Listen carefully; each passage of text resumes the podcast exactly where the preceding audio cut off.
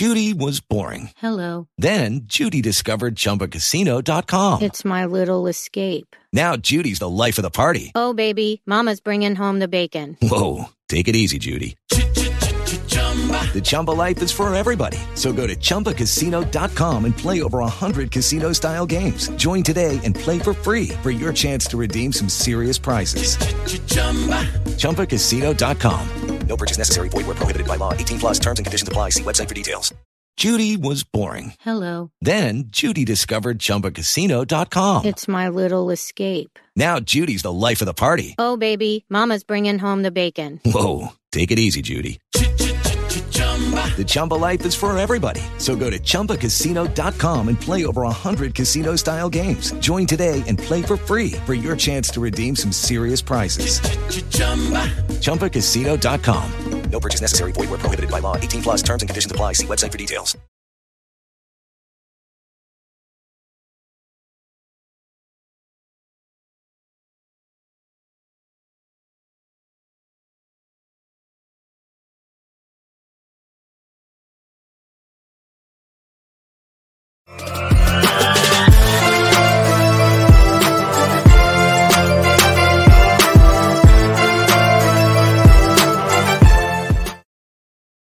Good evening, everybody, and welcome to Carving It Up Live right here on Twitter and on the Carving It Up YouTube channel, as well as the Grid YouTube channel.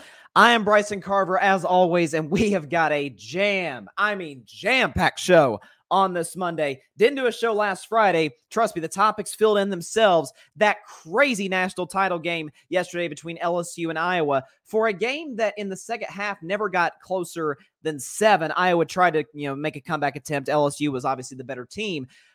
Highly entertaining. You had incredible shot making on both sides. Obviously, I'm going to lead the show off with the Angel Reese, Caitlin Clark situation in just a second. I also get to the men's national title game. It's tonight.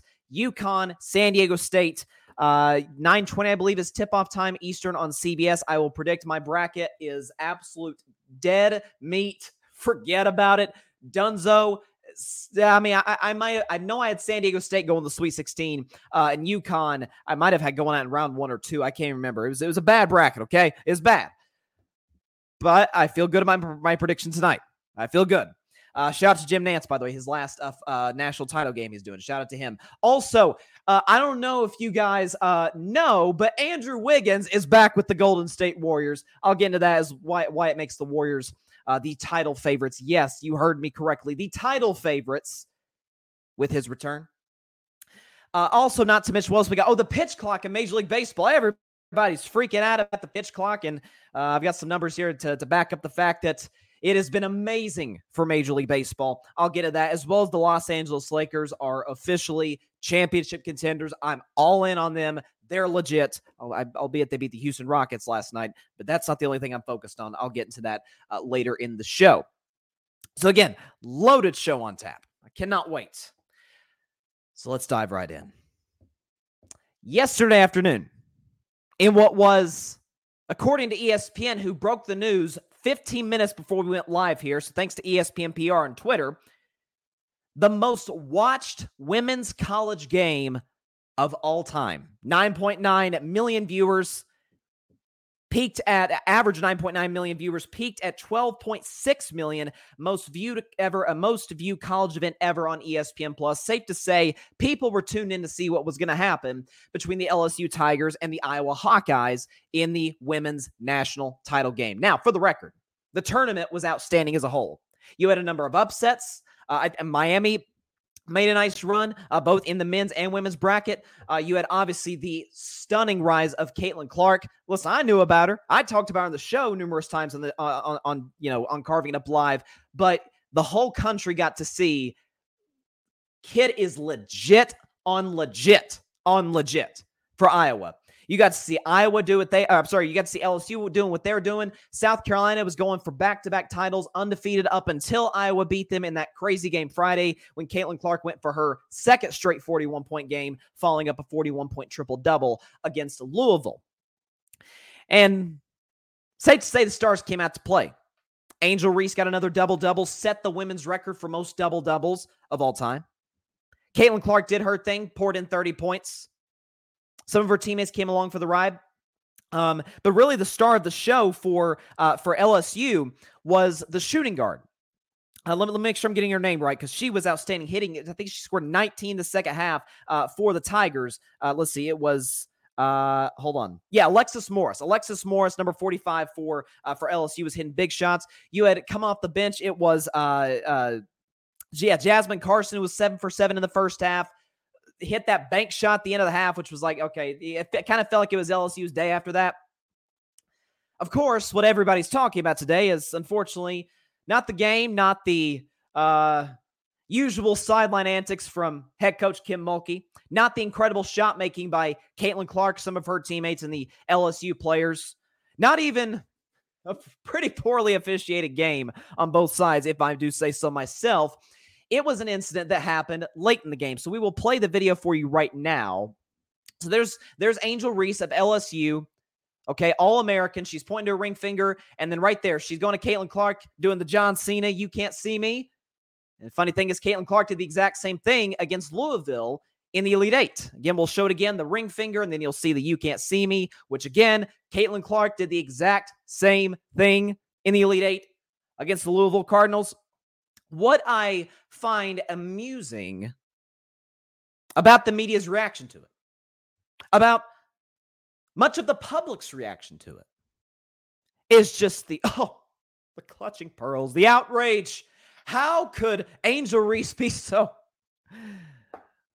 celebrating a championship? There's three factors at play that I think are sort of causing the domino effect and the outrage over what Angel Reese did yesterday. The first one is that you gotta win with class. You can't show up the opposition when, by the way, Caitlin Clark is probably the only trash talker outside of Angel Reese that, in terms of women college basketball.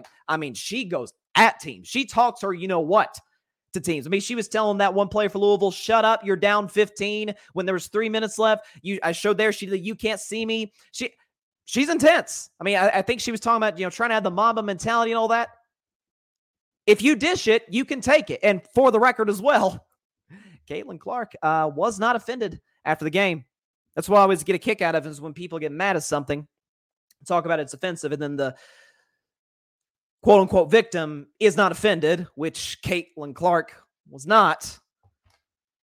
The second thing at play here, and definitely one I wanted to touch on, is the clear sexism going on here. Yes, it is sexism. Because we see all of these great male athletes, whether it be, let's say, Tiger Woods, sinks one in Augusta, is pumping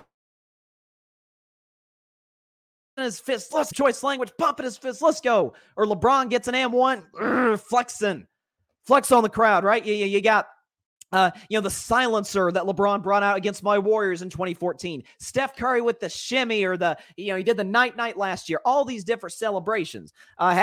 Justin Jefferson hitting the gritty in the end zone after touchdowns. Aaron Rodgers back in the day, the discount double check. Yeah. But Angel Reese shows a little bit of emotion, celebrating a little bit. Oh, can't do that. That's funny. Her almost exact, this first example isn't exact to a T, but it's along the same lines.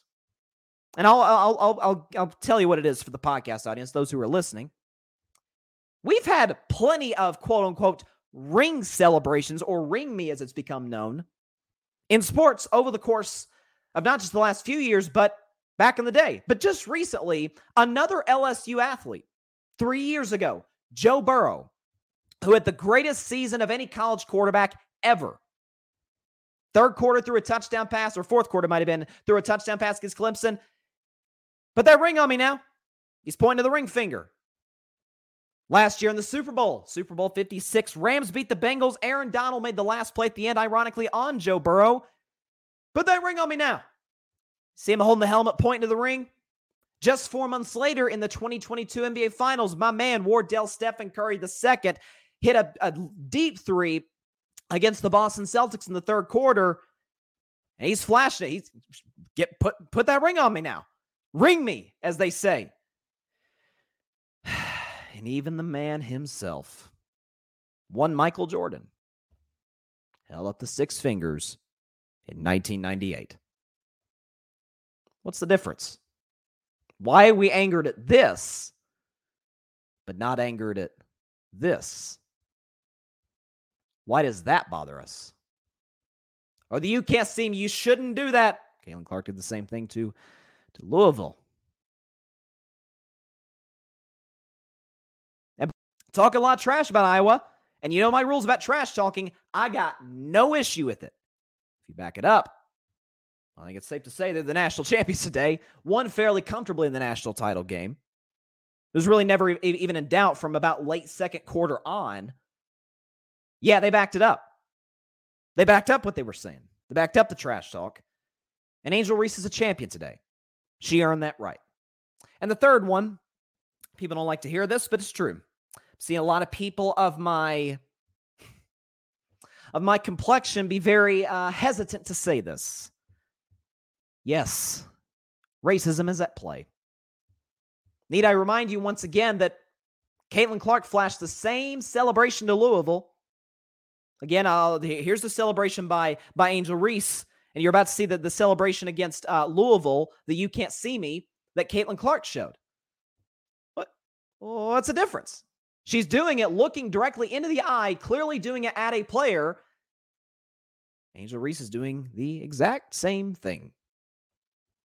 We vilify, historically at least, black athletes for being a little braggadocious, if you will. Essentially saying, I beat you. Not only did I beat you, I in some ways humiliated you, embarrassed you, dominated you. And I'm going to let you know about it. And we have an issue with that. So what Angel Reese said after the game. Talking about, I'm unapologetically me. Not going to change for anybody else. I talk all the time on this show about... I've met new podcasters through social media over the course of the last few years, and I'm not trying to paint this as I'm this guy who just gives advice all the time, but anytime somebody's asked me, I'm like, only thing I can tell you, be yourself. It sounds cheesy, it sounds cliche, be authentic to you, because you present a perspective, you have a certain set of gifts that other people don't have. Angel Reese's a unique personality. She's outspoken, she's dominant on the court, and lets you know about it.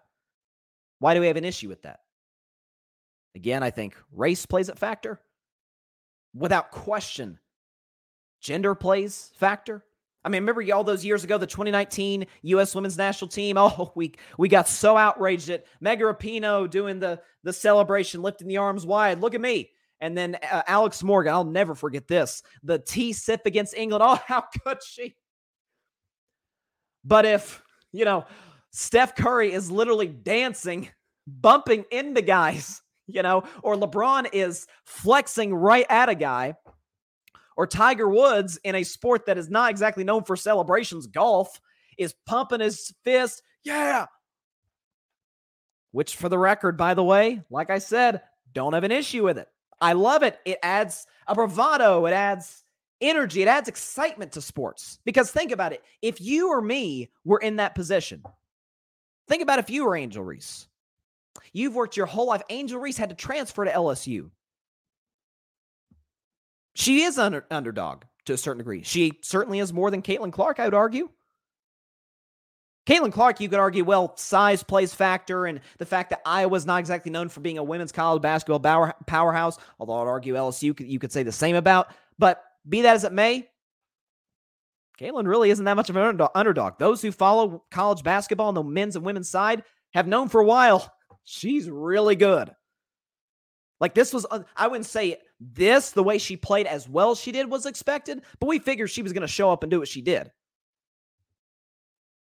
Angel Reese, nobody saw LSU coming this year in terms of, hey, this team, on April 2nd is going to be the national champions. And yet, here they are.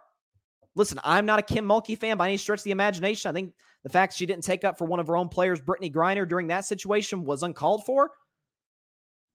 But I can't deny she's a four-time champion. She's clearly a fantastic head coach. But I have an issue with, again, put yourself in that position. You've worked your whole life. Everybody said all this about you, doubted you, said you couldn't do it. And yet here you sit. Pretty soon she is going to be fitted for a championship ring. Congratulations to the LSU Tigers, women's college basketball national champions for the very first time in their history. It's another win for the SEC where, as we say, it just means more. Hats off to Iowa on a fantastic season as well. It's sports. This is why we love it. This is what makes it great. This double standards at play really bother me. Again, when you become a champion, you can say any and everything you want short of listen, if Angel Reese had flipped her off, give her the bird, or if she'd said something about her family, or okay, that's different. That's crossing the line. She's saying, I got a ring. Okay, you don't.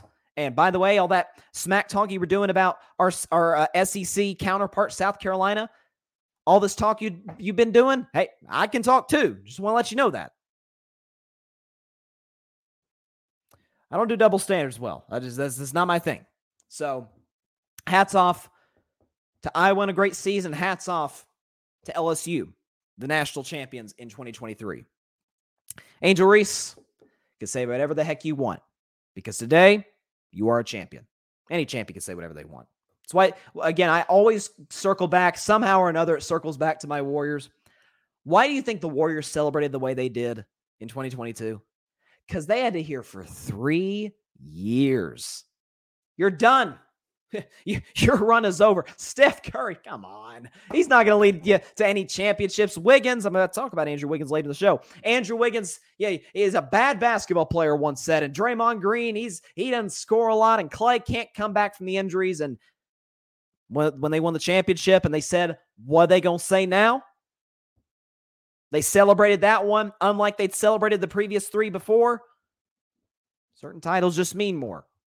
And this one certainly means a lot to LSU. Congrats.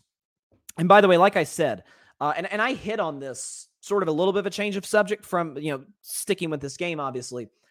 And I put this on social media. I don't even think it's arguable. The shot making in women's college basketball right now is head and shoulders above the men's. Yeah, sure. Maybe the men give you flashier dunks and, certain things, maybe greater athletic plays from time to time. Maybe it's just because the fact that when I play pickup, I'm the shooter, and because that's really all I can do. It's not like I can bring a whole lot of size and physicality to the table. Maybe it's just the relatability factor. But what Carson did in the first half, what Alexis did in the second half, scoring 19, actually outscored Caitlin Clark in the second half. When Caitlin Clark has done all tournament long, by the way, becoming the all-time single tournament leader for points. She got in the 180s, 190s, if I'm not mistaken. The previous record before that was 177. That's what I loved about this tournament more than anything else. The shot-making ability from both teams and really from all the teams in this tournament.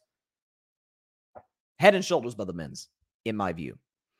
Let's see. We got a comment. Jamel Crothers. What's up, Jamel?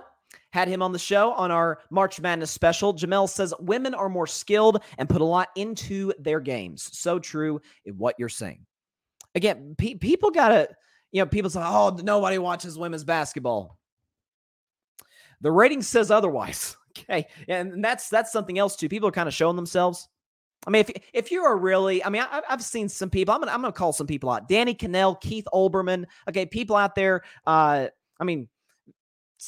shouting profanities towards a 20-year-old celebrating a championship. It's like, if this really bothers you that much, I want to get a therapist. I think you got bigger problems in your life.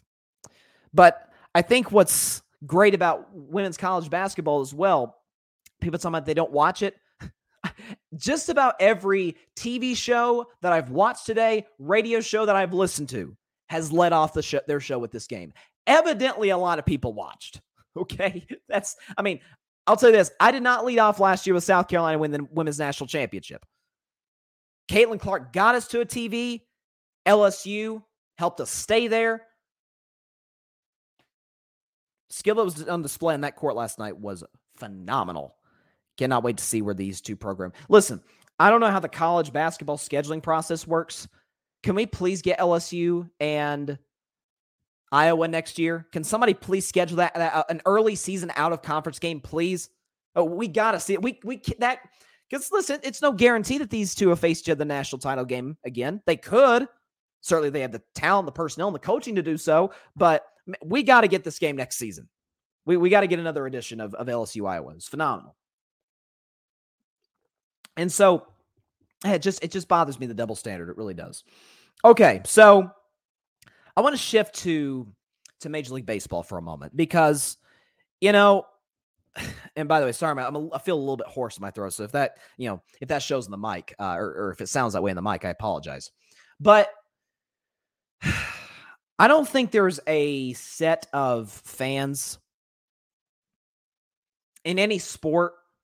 I'm not talking about teams. I'm talking about a select group of fans.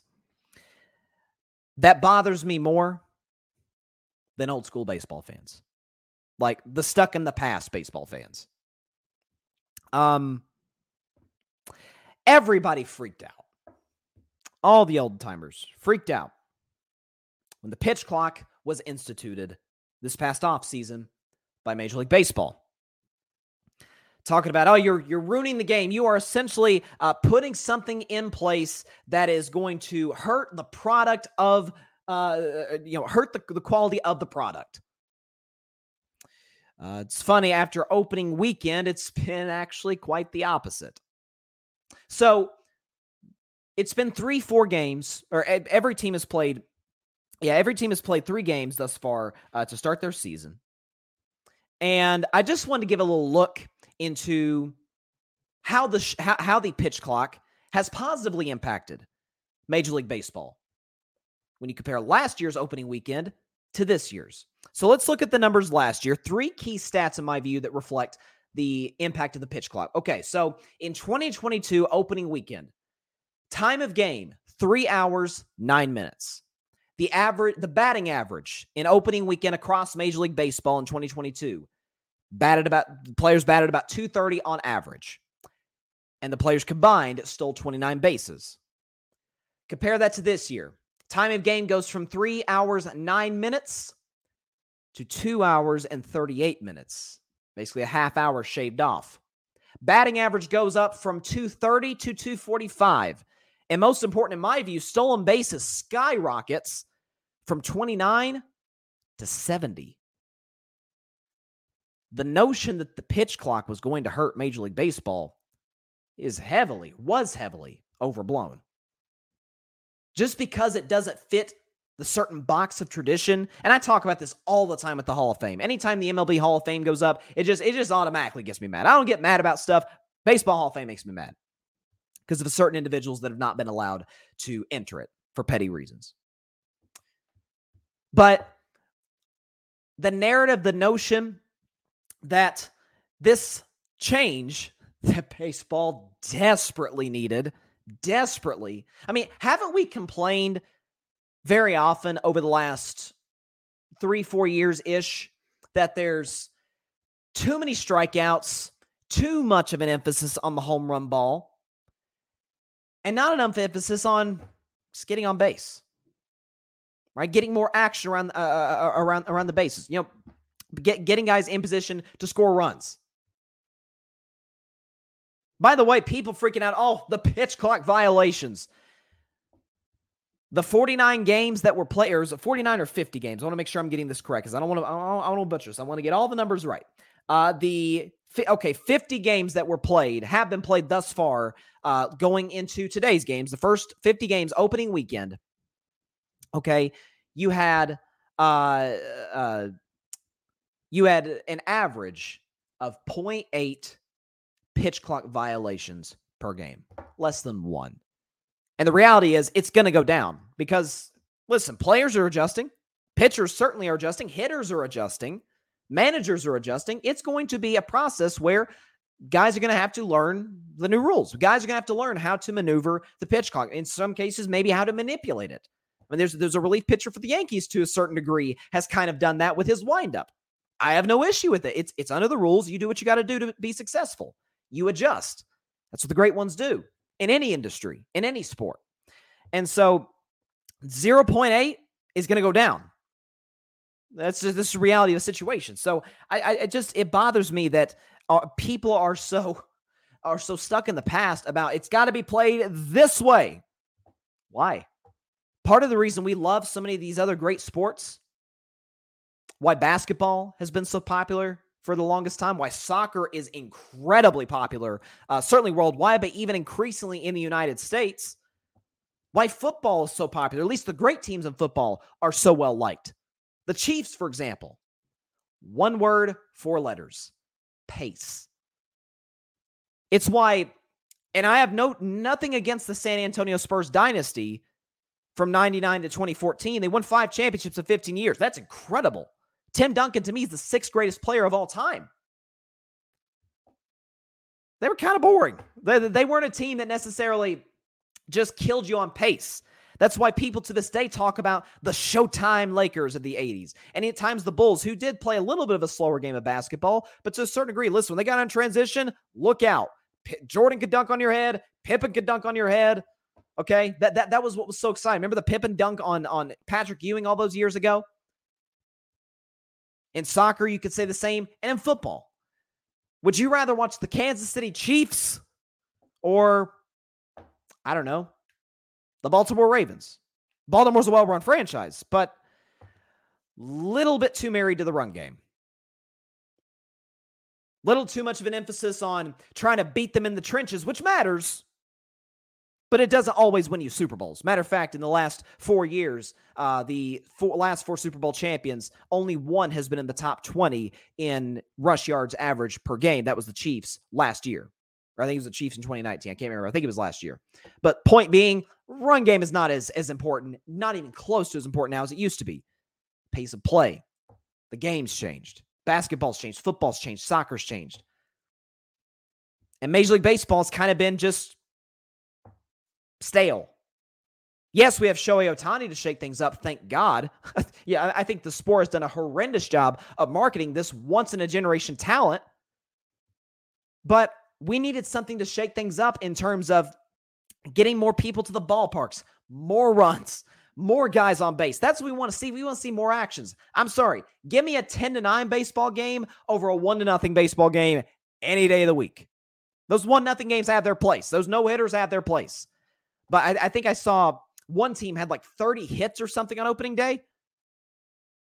It'll correct itself. This notion that it's going to hurt the sport, no, quite the contrary. It is going to help the sport by a margin that I don't think we can even really comprehend. Of all the major commissioners, I've been the most critical of Rob Manfred, I think for good reason. I think the lockout last year was a disaster. I think some of the things he did, I mean, we're not even sure based on quotes in the past how much he really even cares that much about the game of baseball as opposed to Goodell in the NFL and Silver in the NBA, who I think are clearly the 2 best commissioners. Hats off, Rob Manfred. You did something that actually helped the game. It helped the pace of the game, and it helped the overall product of the game. And it made it more watchable as reflected in the ratings, in the numbers, and what we got to see either at the ballparks or on television. Baseball finally seems to be going in the right direction. Finally. Patrick Brown, what's up, Patrick? The host of the Chaotic Sports Podcast and the Forum Podcast, a Lakers show. I'll get to the Lakers later in the show. Patrick says, adjustments can be made. I believe it'll be just fine. Baseball games are going to be faster and won't be as enduring. And that's the thing, too, is I remember when, and I'm not an A-Rod fan, but I gave him all the props in the world for kind of standing up and saying this. I remember this, it's 2023, so 4.5 years ago when my Red Sox faced the Dodgers in the World Series, and we smoked them, by the way. But in game 3, when it went 18 innings, remember that? Well, maybe you didn't stay up and watch it. If so, good decision on your part. But remember the game went 18 innings. It was like 7.5 hours long. I mean, I watched every second of it because I'm a Red Sox fan. It's the World Series, for crying out loud. But Eastern time, the game ended at like 3:30 in the morning. It was a disaster. I mean, it was almost like a sigh of relief when Max Muncy hit the walk-off homer off my man Nathan Eovaldi. It was like, okay, I'm pissed that we lost, but thank God this is over. And everybody's talking about, oh, the history of it. It's the longest game. Look at all the pitching matchups. And I remember A-Rod came out the next day. He's like, this is terrible for baseball. This is awful. By the way, something else baseball did? They got rid of the shift finally. The shift takes away hits, takes away action, takes away base runners. It seems to be a new day and age where baseball's kind of catching up to everybody else in that. They're evolving off of something that was clearly a problem. By the way, NBA games, about 2.5 hours long. College basketball games, about 2 hours long. You say, well, NFL games are 3.5 hours long. It's one game a week.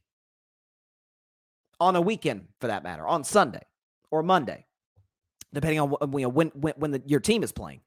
Baseball, it's 6 out of 7 nights. Baseball, it's 7 o'clock, game ends at like 10:30. That's not great for the fans on a Wednesday night. They can do it on a Friday night and a Saturday night and even a Sunday night, for the Sunday night baseball game. But it's tough for the fan base and for the organization to keep up with that.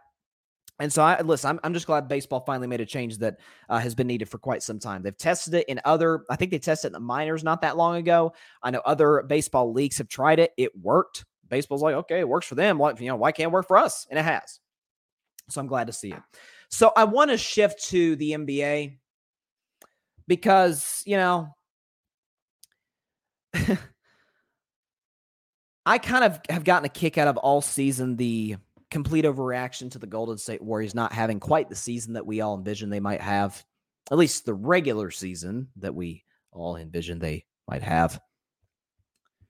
And a matter of fact, they lost last night. Watched every dribble. Lost last night to the Denver Nuggets. I think it was it 115, 113 was the final score. I want to make sure I'm getting it right. I'm sorry. No, I was off a little bit. 112, 110. I remember Denver won by 2. Golden State made a great push at the end. Clay hit some crazy shots, but he missed the 3 that would have won at the end, and Denver pulled away with no Nikola Jokic. And people are freaking out about that fact, to which I say, first of all, does it hurt Jokic's case for MVP a little bit that his team is looking pretty good without him? Listen, Denver's the 1 seed for a reason. Jokic is amazing, but Jamal Murray is really good. Michael Porter Jr., who had a big night last night, is a very good basketball player, and the role players they have in Denver are good. I think Michael Malone is an underrated coach. That's a good basketball team with an impossible home court. With Lucky Land Slots, you can get lucky just about anywhere. Dearly beloved, we are gathered here today to... Has anyone seen the bride and groom? Sorry, we're here. We were getting lucky in the limo and we lost track of time. No, Lucky Land Casino, with cash prizes that add up quicker than a guest registry. In that case, I pronounce you lucky. Play for free at LuckyLandSlots.com. Daily bonuses are waiting. No purchase necessary. Void where prohibited by law. 18+. Terms and conditions apply. See website for details. And Golden State lost. And so they're the 6th seed as we sit. In the loss column, they are tied with the Clippers, Lakers, and Pelicans. So it's going to be a crazy finish down the stretch. And I already, for reasons that I'll get into later in the segment, I already wasn't that bothered by the loss, at least as much as Warriors, a lot of Warriors fans were. And then my day about, let me make sure, I think it was around 12:30 Eastern time. It was somewhere around that time where the announcement was made by one of the great insiders in the history of major American professional sports. Here we go.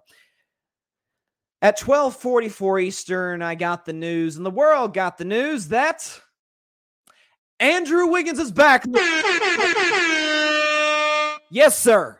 According to Adrian Wojnarowski, Golden State Warriors all-star forward Andrew Wiggins is nearing a return to the team and is expected to be back early this week. Wiggins has missed 21 games attending to a family matter, and he adds huge boost for the defending champs and the 6th seed in the Western Conference. And we got more information on a more serious note from Shams Charania of The Athletic, the other great NBA insider, who reported on why Wiggins was away. And this is why I said anytime the Wiggins topic came up during his absence, I said, first of all, the people that are making assumptions or just totally making up rumors out of a bunch of you-know-what, shame on y'all, okay? Y'all really got some issues for creating narratives that literally aren't even true about Andrew Wiggins. And the second thing I said was when people are like, he's got to rush back. I kept saying, you don't know what he's dealing with.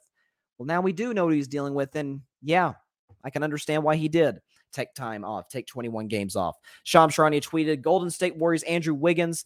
First of all, he plans to attend Warriors Thunder on Tuesday. And the reason for Wiggins' leave of absence since mid-February is that his father, Mitchell Wiggins, has been dealing with a serious medical situation, sources close to the situation say. And Shams adds, the Warriors have given Wiggins complete space and freedom to deal with his family matter. And that could not be more true. You hear what the organization has said, from Steve Kerr to Bob Myers to Steph Curry to Draymond Green, all four, really the four major spokespeople, them along with Joe Lacob, I believe, of the Warriors franchise. All of them totally backed Wiggins. We're always talking about, we're giving him space. When he's ready to come back, then we will welcome him back with open arms. Until then, he needs to deal with a situation that is far more important than any basketball game that'll ever be played. So happy that Wiggins is back. Evidently, certainly we hope his father is doing better. Mr. Wiggins is doing better. We certainly wish him and pray for continued healing on his behalf, or for him. Now let's get to the good stuff. So Andrew Wiggins is back, and I saw a stat that was talking about, hey, the Warriors with Wiggins, they're a game over 500. Without him, they're two games over 500. They're still just kind of middle of the pack with Wiggins. Oh, ladies and gentlemen, this also could not be further from the truth. When the Golden State Warriors start, Curry, Thompson, Green, Wiggins, Looney. When they bring out that starting five, they have a 128 offensive rating, a 106 defensive rating, and a 22 net rating. Their offensive rating and net rating is by far the best in the NBA for a five-man group, and their defensive rating is not too far behind. You say, well, Bryce, you don't win just with your starting lineup. Agreed, you don't. Now what Golden State gets to do is they have a four-man bench, because benches get shortened in the playoffs. We know you don't play five, six guys off the bench unless you're just crazy deep. Golden State brings a guy who's a threat to go for 30 any given night, Jordan Poole, who, I don't know if y'all been watching, is balling out his mind right now for Golden State. You move Dante DiVincenzo, who's been starting for Andrew Wiggins, back to the bench. He's a defensive stopper. He's a major threat to knock down an open three-point shot. He can actually get his own shot to a certain degree down low. The new addition, who it looks like he hasn't missed a day of work in the Bay Area, Gary Payton II. You get one of the best on-ball defenders, one of the better offensive rebounders, certainly for his size, and can knock down the occasional three if dared to shoot. And then finally, the 20-year-old, the kid, but is looking really good right now and has for the last 2 months, just gets better every time he plays, Jonathan Kuminga, who is their first-round draft pick in 2021. He's long, not that we didn't know this part already, but incredibly athletic, can jump out the gym, can stay with any of the best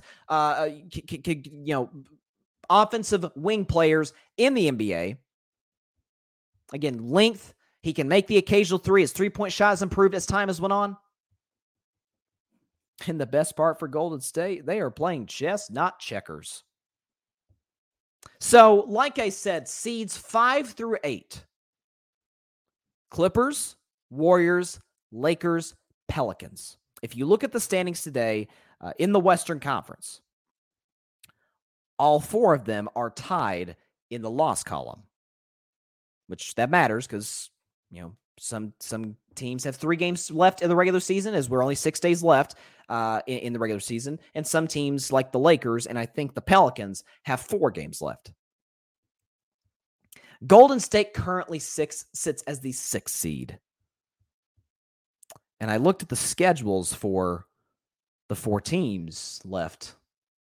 And I'm feeling pretty good about the Golden State Warriors' chances to retain the 6th seed, to avoid the play-in tournament, and get the clearest path to the Western Conference Finals. Crazy enough, it's the 6th seed that is more coveted than the 5 seed based on who is there. If you're the 5 seed, you know what your reward is for fighting so hard the last week of the regular season? You get to play Kevin Durant, okay, and the Phoenix Suns, who are just 2 years removed from a finals appearance. And since in every game that KD plays for the Suns, they have yet to lose. They're 5-0, and KD looks like KD. You know, he's 35 points on 21 shots like he had last night against his old team, the Thunder. I mean, it looks like Kevin Durant. Why should we expect anything different? Not to mention, if you were to survive Kevin Durant, you get the 1 seed Denver Nuggets in the second round, who are a good team to a very good team without Jokic and a fantastic team with Jokic. As opposed to if you're the 6th seed and in round 1, you get the 3 seed Sacramento Kings, who are unbelievable offensively, but play little to no defense. They're in like the bottom 6 of the NBA in defensive rating. And should you get past the Sacramento Kings, you get, in all likelihood, as long as they survive their first-round matchup, the Memphis Grizzlies, who are, as I've detailed many times on the show, I think the last 2 years have been plenty of evidence for this, better without Ja Morant than with Ja Morant. And we know the history between the Warriors and the Grizzlies over the past 365 days. Safe to say, Golden State, the heart of champions, they will not forget that. What Dylan Brooks has said, what Ja Morant has said, what Jaren Jackson Jr. has said, what the entire organization said, what it feels like, at least minus Steven Adams. He doesn't say anything. He understands what's on the other side in the Bay Area. He's like, calm down, guys. They haven't listened. Golden State's last 3 games. OKC tomorrow, Sacramento Friday, Portland Sunday. Now, I expect Golden State's going to respond. If you saw Steph, DiVincenzo, Kerr after the game were really ticked off after the loss, did not seem happy. I expect them to do what they've been doing all season long at home, and that's win. All they do is win, as DJ Khaled said, in the Chase Center. They'll take care of OKC. Then you've got Sacramento on Friday. Now, that's the tough one. That's the toughest game left on this 3-game stretch to end the season. With the Lucky Land Slots, you can get lucky just about anywhere. This is your captain speaking. We've got clear runway and the weather's fine, but we're just going to circle up here a while and get lucky. No, nothing like that. It's just these cash prizes add up quick. So I suggest you sit back, keep your tray table upright, and start getting lucky. Play for free at LuckyLandSlots.com. Are you feeling lucky? No purchase necessary. Void where prohibited by law. 18+ terms and conditions apply. See website for details. A, like I said, Sacramento plays no defense. And B, there's a very, very good chance. If you look at where the Memphis Grizzlies and Sacramento Kings will be at the end of the season, because Sacramento still has a chance to get the 2 seed. But Memphis has Portland. Let me make sure. Yeah, Portland, the Pelicans, the Bucks, and the Thunder. A lot of those teams will probably be resting their starters, or in the case of Portland, tanking. The Kings will have already had their playoff position locked by Friday. So they'll have nothing to play for. Want to rest their guys, make sure they're ready for the playoffs. Kings have been to the playoffs since the Seattle Supersonics were a thing. Golden State takes care of Sacramento. For the record, they don't even have to fly to Sacramento. It's just a drive from San Francisco to Sacramento, California. It's still, in the Bay Area. Lakers, Clippers, Pelicans. That's who's all jockeying for those 5 and 6 seeds in the West, because everybody wants to avoid the play-in. Nobody wants to be in the play-in tournament where they could get eliminated with 1, or in the case of these teams, in all likelihood, 2 losses. New Orleans is going to lose twice in their last 4 games. They've got the Kings, Grizzlies, Knicks, Timberwolves. They will lose 2 of those games. I don't know if it's the Knicks, who Jalen Brunson's playing out of his mind right now. How he was an all-star is a crime, but that's neither here nor there.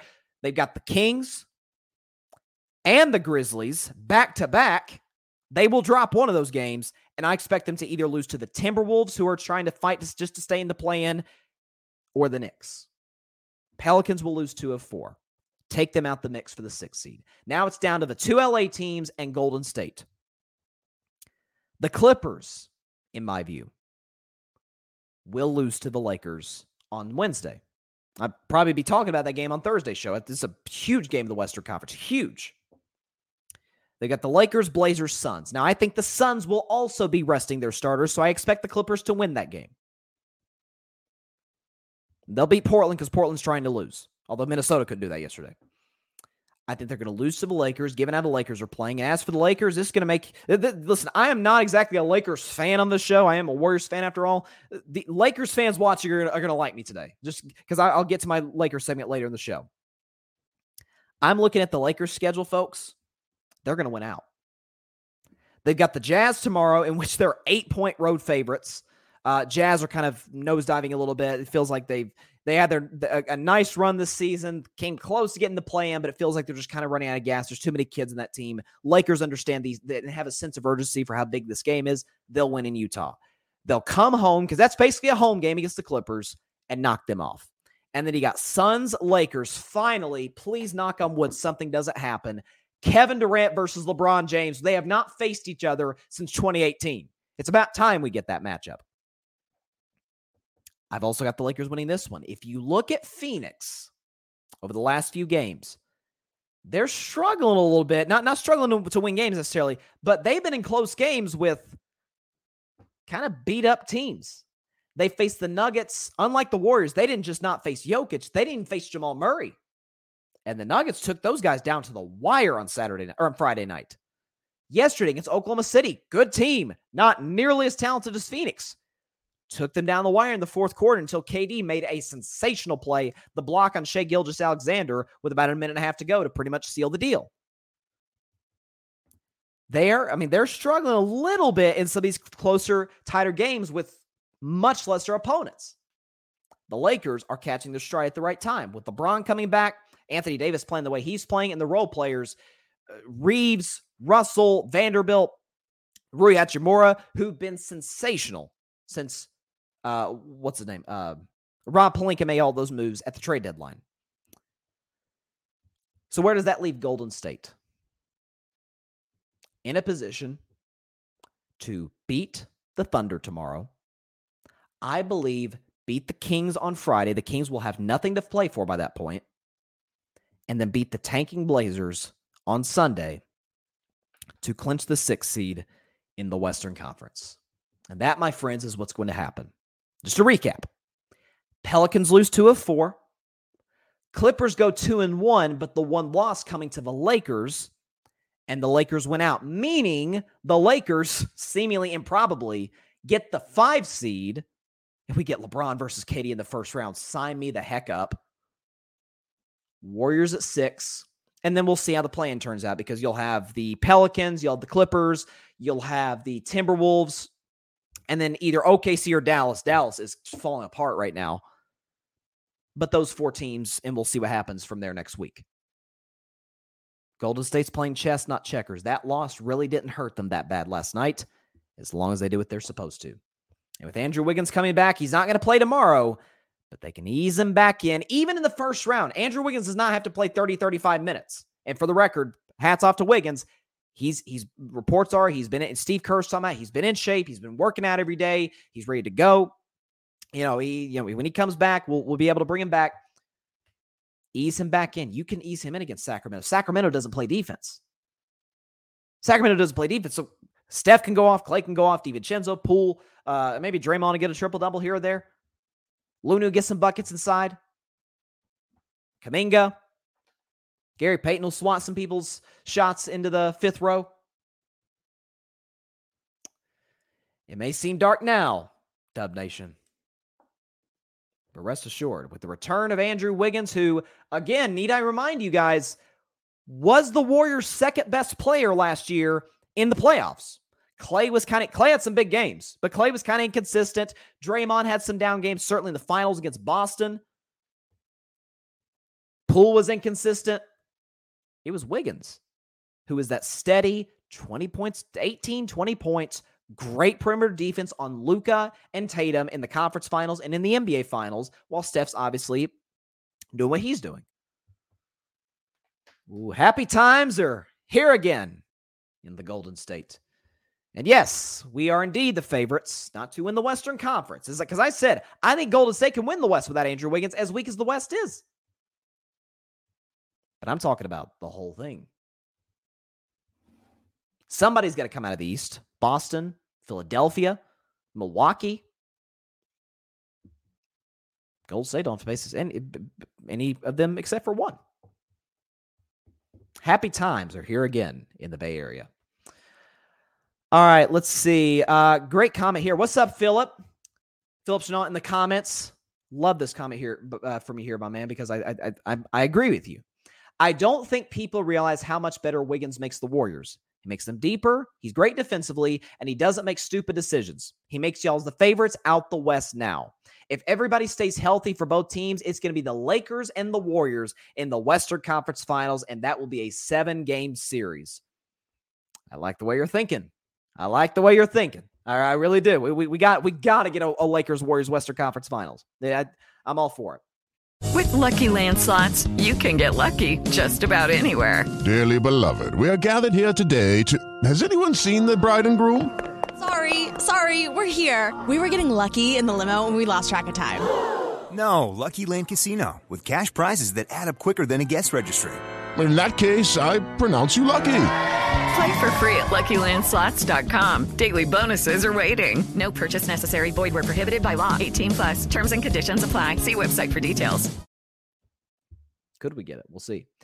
Philip, because I think the Lakers match up well against the Warriors this year. I think the Warriors are going to get the 5th seed and the Lakers are going to be the 6th seed. With the Lakers, it all depends on what Anthony Davis you'll get each game, and health is a big concern. It is, and listen, I have been as critical as anybody of Anthony Davis. And let me just, you know what, since we're talking about the Lakers, let's just go and move right into the Lakers topic, because I did have that scheduled for today. So they beat the Houston Rockets last night, albeit it's the Rockets. That's another team that's tanking.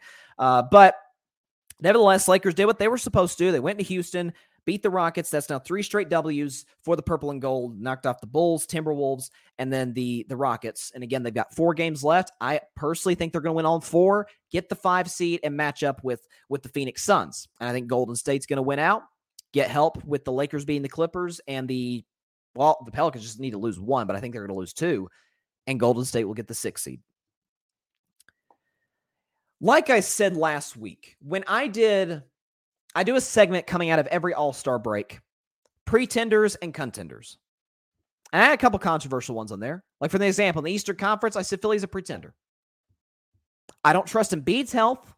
I don't trust Harden in the playoffs. And I don't trust Doc Rivers in the playoffs. I'm sorry. Their history is too extensive and too, marred by some really bad playoff performances. I can't trust them. And I said, Miami, laugh all you want. Do you want to face Miami in the first round? I'm just saying. And in the West, I had 3 contenders. Nuggets, Suns, Warriors. Stop on Memphis. Stop. They have no experience getting to even the Western Conference Finals, for crying out loud. Should they run to Golden State or the Lakers, I think both will dispatch of them fairly quickly, certainly exposing John Morant as a defensive liability in that regard. Sacramento, no. Again, to a greater degree than Memphis. At least Memphis has been to the playoffs recently and can play defense, no question. Jaren Jackson Jr. is a fantastic defensive player.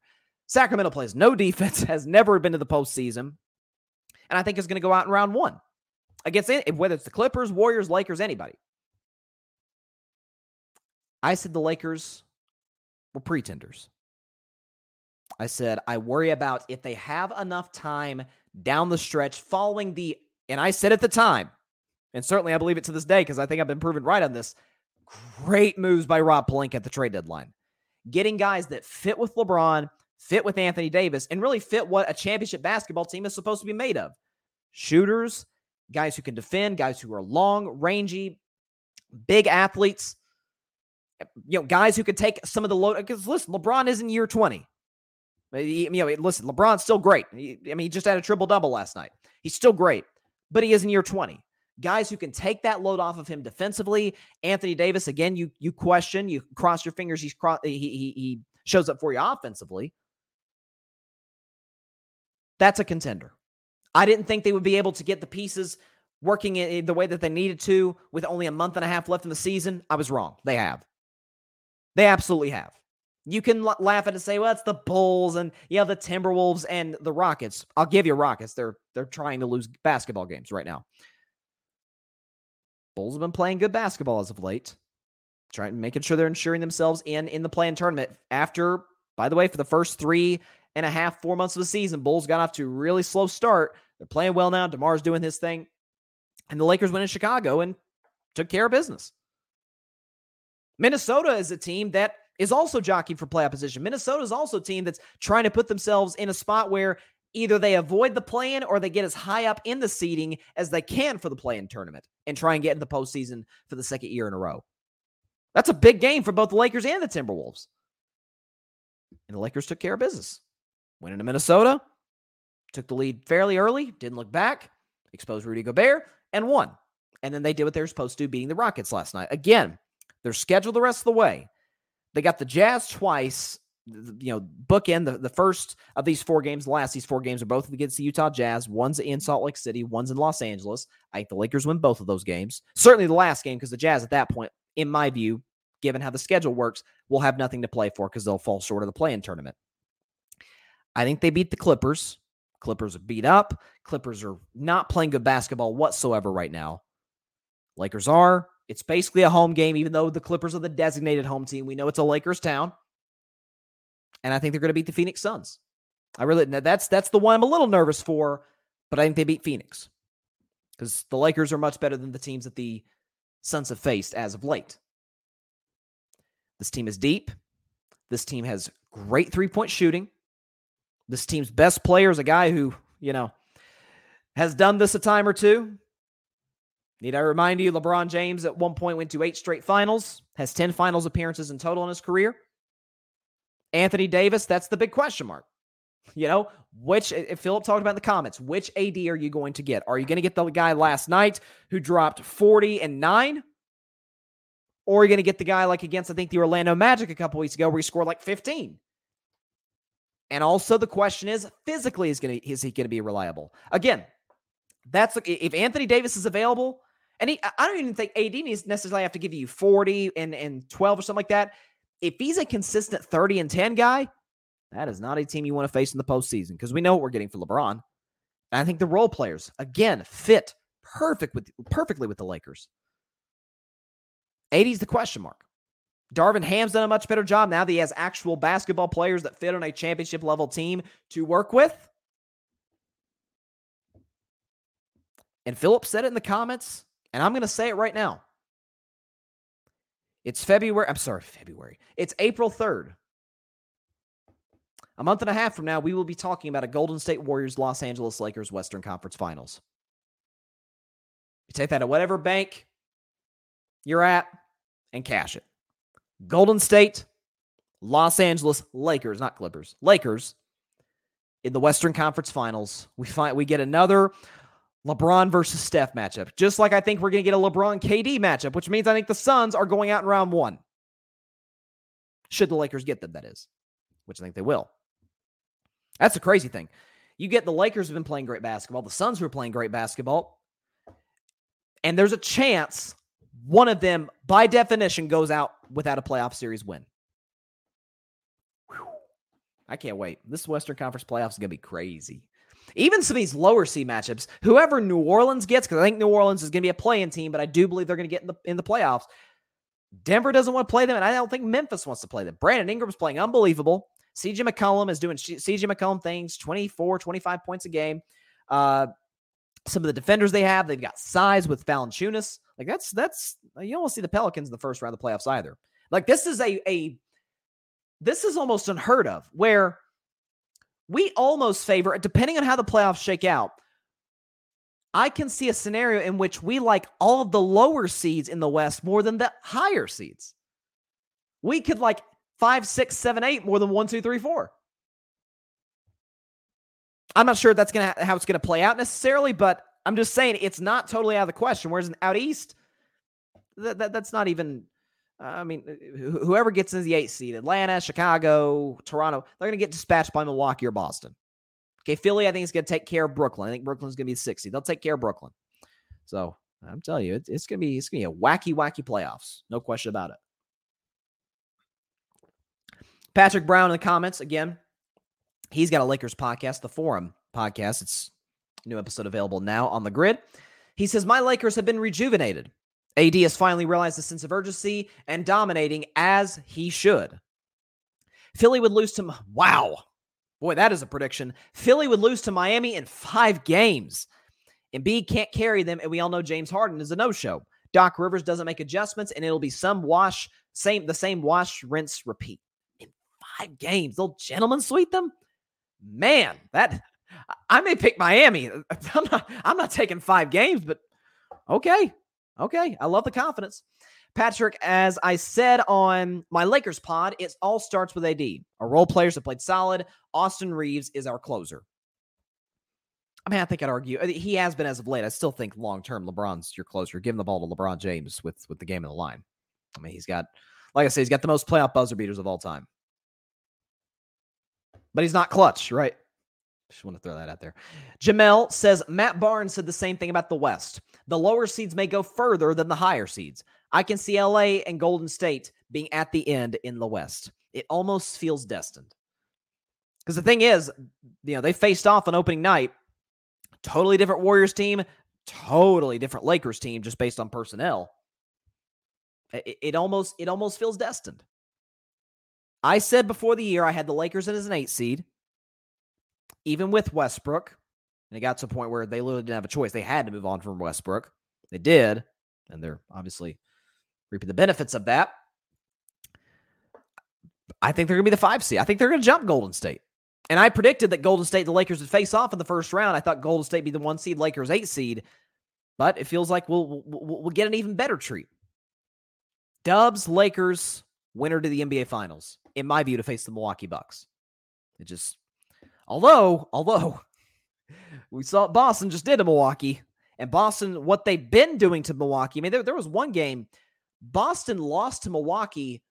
It was that close, and they didn't play any of their starters. So, listen, matchups dictate, they say styles make fights. In any sport, and certainly in the NBA. That's what I'm saying. Not to the extent that Patrick is saying with, Miami potentially winning in 5 games over Philly, but this is why I think Miami matches up well with Philly. Matchups dictate fights. And Boston matches up well with Milwaukee. We can say last year they lost because Middleton was hurt, and that very well may be true. But the reality is today, Boston seems to not wake up for games like Washington where they get blown out, and then the next night they face the Milwaukee Bucks on the road and absolutely demolish them. Again, it's regular season, so we take that with a grain of salt. I mean, I don't see anyone who knows anything about basketball taking the Kings to go further in the playoffs than say the Warriors or the Lakers, because here's the thing about the playoffs, and this is the case I think in any sport. I think more so in the NBA than any of them. More so, maybe baseball you can make an argument, but certainly over football. Playoff basketball is almost like a different sport. It's like you're playing a different sport than the regular season. It's not even the same game. The pace is slowed down to a certain degree. Okay. Certainly defense matters a heck of a lot more in the postseason than it does in the regular season. Regular season, you can win a game 132 to 130. You can. Postseason, chances of that happening is if you give up 130 points, you're probably going to lose. Badly. So this is going to be a crazy playoffs. Again, I stand by my preseason prediction. We're going to get the last 2 NBA champions in the finals. Milwaukee, Golden State. And I said, if Golden State were to get to the finals that Wiggins and face Milwaukee, I honestly probably would have came on the show and picked Milwaukee. With Wiggins coming back, whole different ballgame. Styles dictate fights and how you're playing at the end of the season. I mean, we overreact to Golden State losing this game against Denver. Golden State's won 5 of their last 7 games. They're playing very, very well. They've got a couple road wins stacked in there. So, again, back to Janet Jackson. What have you done for me lately? That was bad. All right, last segment. So we talked about to start the show the women's national title game, which was unbelievable. Yeah, people got to grow up. Seriously, people have got to grow up on the Angel Reese situation. Like, If her flashing her ring finger, you know, like Steph and Aaron Donald and Joe Burrow did, or like Michael Jordan did, showing the six fingers, if it bothers you that much, and then the you can't see me, if it really bothers you, man, like you've got bigger problems than just your outrage over this. But be that as it may, LSU. The LSU Tigers are the women's college basketball national champions, and tonight we will crown the men's college basketball national champions. So let's get the background music going right now. Get this thing going. All right. So, in the national title, all of us predicted, for the record, the San Diego State Aztecs versus the UConn Huskies. Again, we all predicted this. No, nobody predicted this. If you did, hats off to you. Okay, you won a lot of money in Vegas if you predicted this matchup.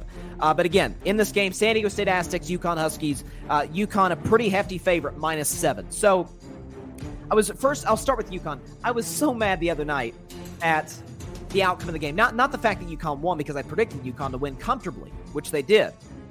I was 2 points off of the final score. I said on this show on Thursday, 74-59 UConn. They won 72-59. I was like, dang it. I just made some free throws here or there. Point being, actually, I'll just move back to San Diego State. So, obviously, you saw that crazy. I didn't have time. We had such a crazy sports weekend. I didn't have enough time to get to the fact that San Diego State advanced to the national championship game on a buzzer beater. It was that Butler kid. Lamont Butler for San Diego State. Again, I picked FAU. Skin of their teeth that close, weren't able to pull it off. Would have been the ultimate Cinderella story. But Lamont Butler hits the buzzer beater for San Diego State. They advance to the national title game where they face UConn, who, like I said, is for the most part dismantled just about everybody they played. I mean, you look at the term, you look at the teams. Okay, first round they faced Iona. I actually picked. I remember now. I picked Iona. Rick Pitino there. I picked Iona to get that upset. No, UConn won by 24. They faced St. Mary's in the second round, won by 15. They faced Arkansas in the Sweet 16, won by 23.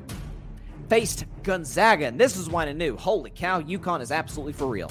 They faced Gonzaga. Mark Few, one of the better coaches in college basketball. Game was never a contest. They won by 28.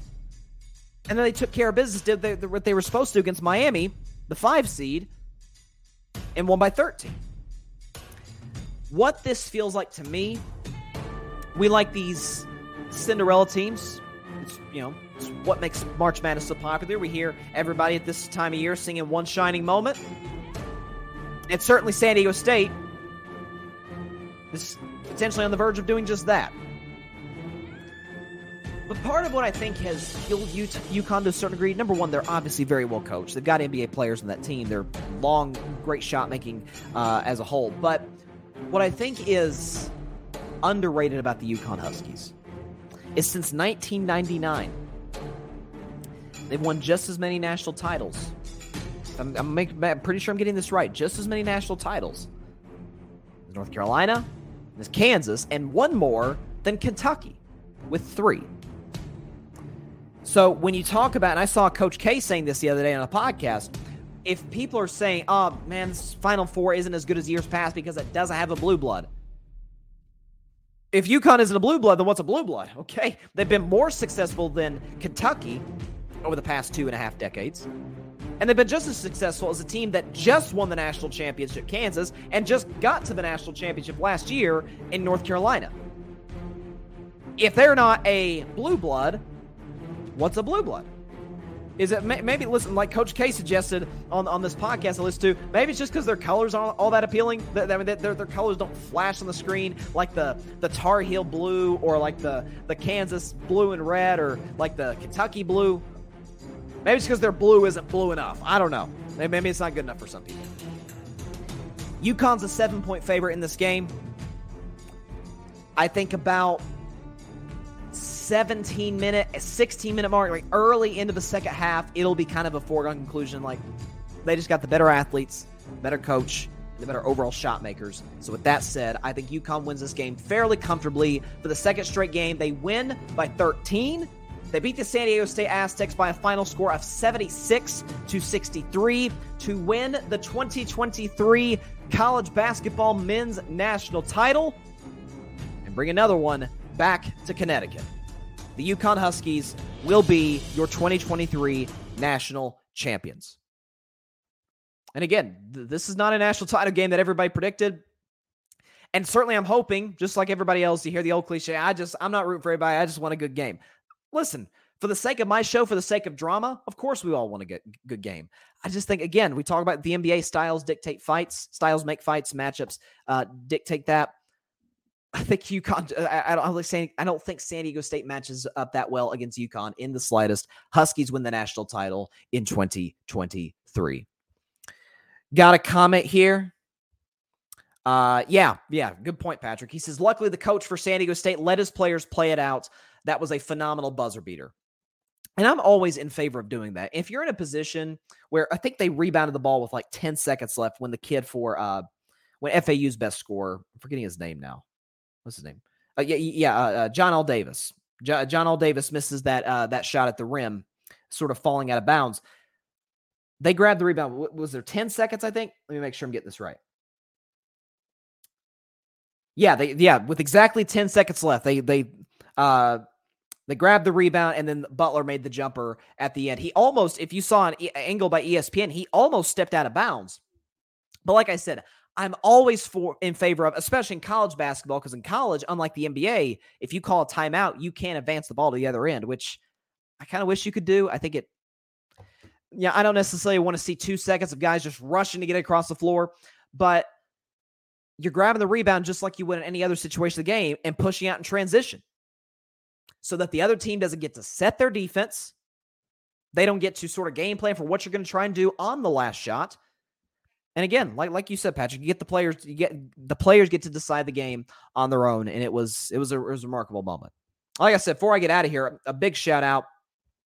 I'm a big fan of broadcasters of any sport. Like the great broadcasters, they make it. They are telling you a story. They are narrating the great story that you are watching on television, whatever sport it may be, and the great ones enhance the moment. They make it better. I remember I talked about this with Vin Scully when he passed away last summer. I said what Vin Scully did was he took great moments and elevated them.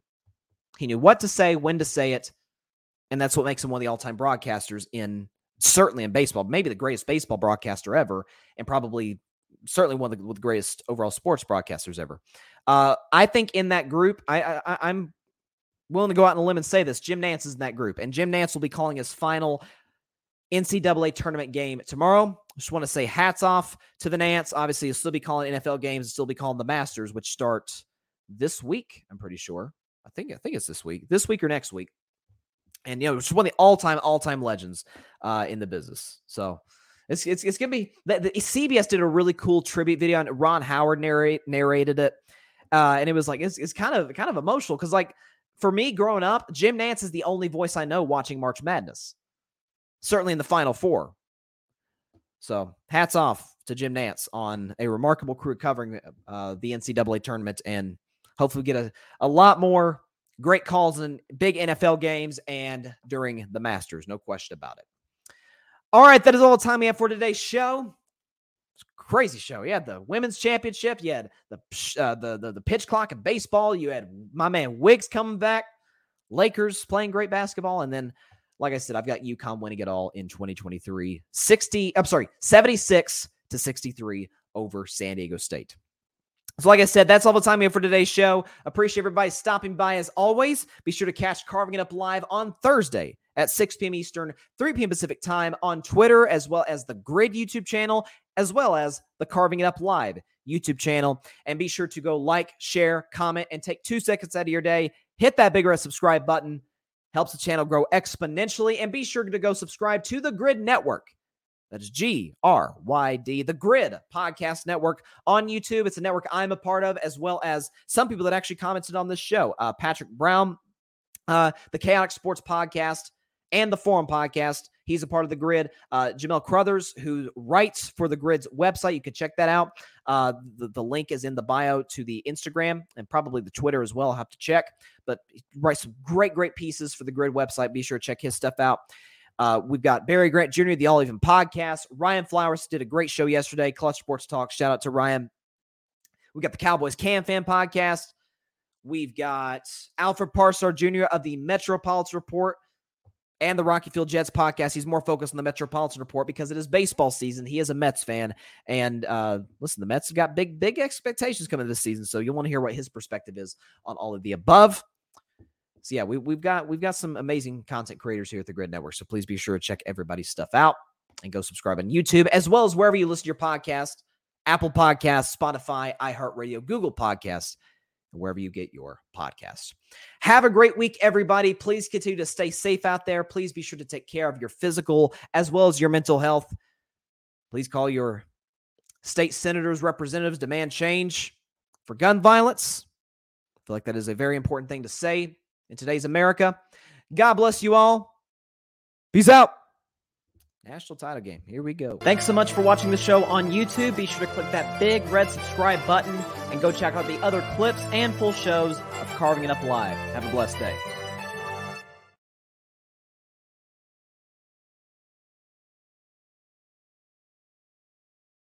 Judy was boring. Hello. Then Judy discovered Chumbacasino.com. It's my little escape. Now Judy's the life of the party. Oh, baby, mama's bringing home the bacon. Whoa, take it easy, Judy. The Chumba life is for everybody. So go to Chumbacasino.com and play over 100 casino-style games. Join today and play for free for your chance to redeem some serious prizes.